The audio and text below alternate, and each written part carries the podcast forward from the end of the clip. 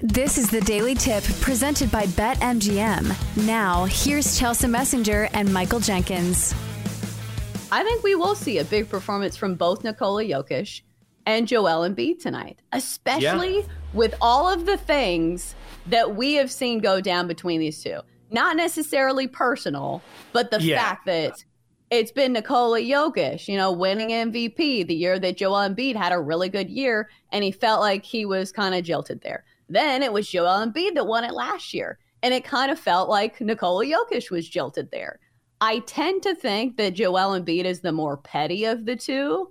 But do yes. you think, despite the cold exterior that we see from Nikola Jokic, that uh-huh. he's going to want to bring it against the reigning MVP? Yeah, absolutely. I it's interesting their difference in demeanor between these 2 mm-hmm. guys. So yes, Joel Embiid seems like the the more petty of the two. He seems like a guy who would maybe read into this matchup. I think for Nikola Jokic, yeah, he'll want to perform well, but I think his mentality is different. And so we saw this after the NBA finals when he was like, the job is over, job is done, time to go home. Like I, I feel like he has this Serbian mentality, which is I have to go out and do the best job I can do every single night because this is my job and that is how I am built and that is my culture and this is what my countrymen expect from me, which is to go out and do a great job. And look, different people have different ways of staying motivated. I think if anyone wants to show out more or make more of a point, it will be Joel Embiid.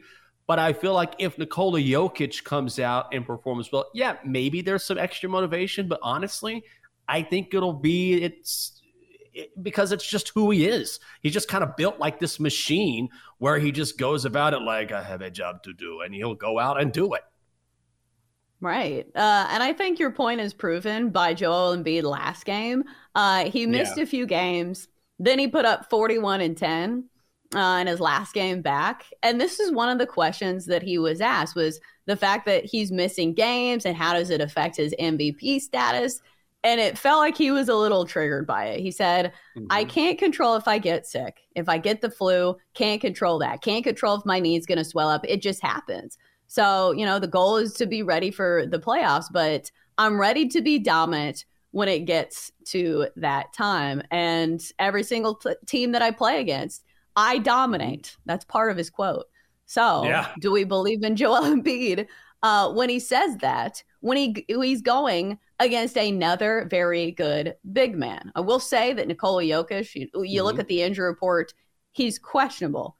I would assume that he plays in this one. I think the yeah. line would be a lot longer, you know, if this was the case, because the line in this game is four and a half. And I think the narrative on this show is you play the Nuggets when they're at home on the road, you think about yeah. it, but it's not necessarily as strong of an angle. Philly's been really good at home this year, too 15 and 6 straight up uh, against the spread at home, 15 and 6 as well. So is Philly the play here for you? I think so. I was going to I was going to lean Nuggets because I didn't know if Embiid was going to play, but then he played yesterday. And then now you have to ask yourself the question, okay, well, if he's dealing with a sore knee, do you really want him playing on back to back nights? I'm sure he's going to be fine. The line reflects that he's going to play. But I also find it interesting, too, that you miss a handful of games and then immediately you play on back to back nights. So I. I guess I would lean Philly here just because Embiid is coming off a monster performance against the Rockets, and Philly has been a wagon at home this season. The Nuggets have not been good away from home, but it does make me worry a little bit based on his injury history and a little bit based on the fact that, again, he was at it yesterday. And you would think if you're the Sixers, you're playing the long game right. You want to be careful with how much you use him. I do think that is you look at the team as well because it's not just those two guys. I think right. for Denver, you look at the injury report and how many guys are banged up right now. It's a who's who of the Denver Nuggets when it comes to the question marks. Aaron Gordon, like I said, Nikola Jokic, Jamal Murray, Michael Porter Jr. All of these guys have question marks attached to them. So maybe they play, maybe they don't.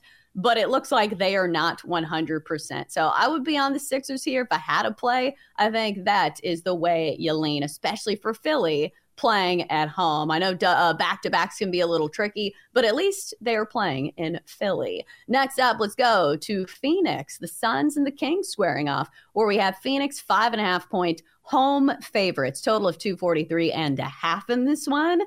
Jenks, I feel like the Suns are not a team that we love betting here on the show. Mm-hmm. They certainly have great potential when the big three are playing together, but it has seemed very few and far in between. So this line has moved. Now it's down to four and a half. Clearly, some money coming in on Sacramento. Are you mm-hmm. willing to trust the Suns at home? Uh, no, I'm not at all. I here's the thing with the Suns at some point they have they have a very high ceiling, and we know they have a high ceiling because the odds bear that. If you're looking at NBA futures, and now we're seeing the big three starting to play together, but I don't think the the big three, even though they've gotten some experience now, I haven't been that impressed. So what they played four games together. Okay. They lost to the Grizzlies. They got crushed by the Clippers. They beat the Lakers and the Blazers. Yeah. Does that really do anything for you? I don't know. I want to see how the Kings respond. Now they're 12 and 7 against the number this season when playing away from home. That's the second best mark in the league. But I want to find out how they're going to respond after Mike Brown lost his mind a couple days ago against the Bucks. Did you see this? Where he was so angry, he got kicked out of the game, chased after a referee, and then after the game, he brings out his computer and gives the press an entire lesson.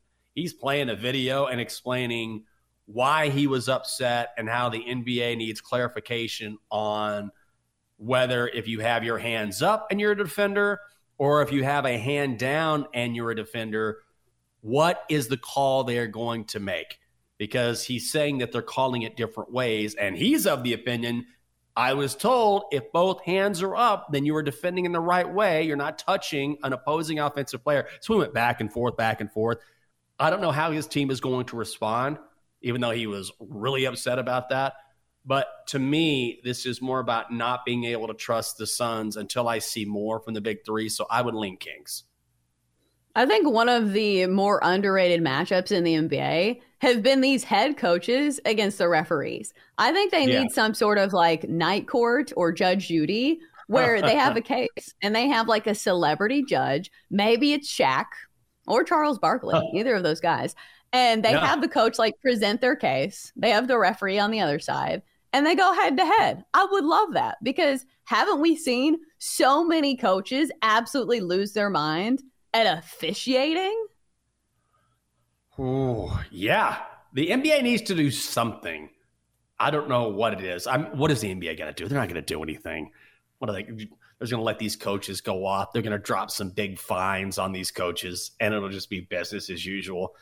They're like the NFL in this respect. Do you think the NBA is going to come out with sweeping changes to how basketball games are officiated? No, they're not. They're just going to say you can't knock the refereeing and what you need to do is you need to come out and you need to keep your mouth shut and respect the game and respect the officials. What did that one guy on Twitter try to tell us? It was so dumb. After the Toronto Los Angeles game, and his point was the reason why that the Lakers were getting all the calls is that these referees have an inherent bias against Canada. And so when oh, they yeah. see these two teams, I was like, oh my God, I don't, dude, please get off the conspiracy theory. We, we see bad games called all the time in the NBA. So ultimately, I would say that nothing's going to change. This is just business as usual. And then in two weeks, you know how the news cycle works. Everyone will forget about this and everyone will move on. Yeah, um, that's a that's a weird one. I don't think anybody mm-hmm. has an inherent bias against Canada. Like I think other countries maybe. Like I think I've like maybe an inherent bias against like European countries, maybe because yeah. of years of watching the Ryder Cup. But Canada, it feels like they're kind of on our team. Maybe not, and maybe I'm completely in the wrong here, but an inherent bias, I did not understand that one. Uh, but yeah. as far as the Kings and the Suns go, I will say there is one matchup maybe to keep your eye on, and that mm-hmm. would be the Kings defense has not been great at defending shooting guards. And what do the Suns have? They have some really good shooting guards. The Kings are giving up the eighth most points to opposing shooting guards. Again, they're a, de- a team that in general gives up a lot of points. So maybe that's just kind of built mm-hmm. in the handicap there. Uh, but not a great matchup when you're going against the likes of Kevin Durant, Bradley Beal, and I know Devin Booker is a point guard, but still, if you're not good at defending the perimeter, probably not a great matchup when you're going against the Phoenix Suns on the road. And then finally, show darlings, the Oklahoma City Thunder are squaring off against the Clippers. Clippers laying five and a half. I'm seeing a majority of the money on the Clippers here. Jenks, do you like the Thunder? Yeah, I do. I think. I just I, real I convincing. uh, I don't like the slate today. I don't like the slate today in the NBA. So I don't want to touch this game at all because you're talking about A, a Thunder team, which is the best covering team in the NBA, and then B, you're talking about a Clippers team that has been on an absolute roll since they started putting everything together. Matt is saying in the chat that SGA was a game time decision yesterday. So, okay, that's something to absolutely keep an eye on. Obviously, if he doesn't play, you roll with the Clippers and lay the five and a half here.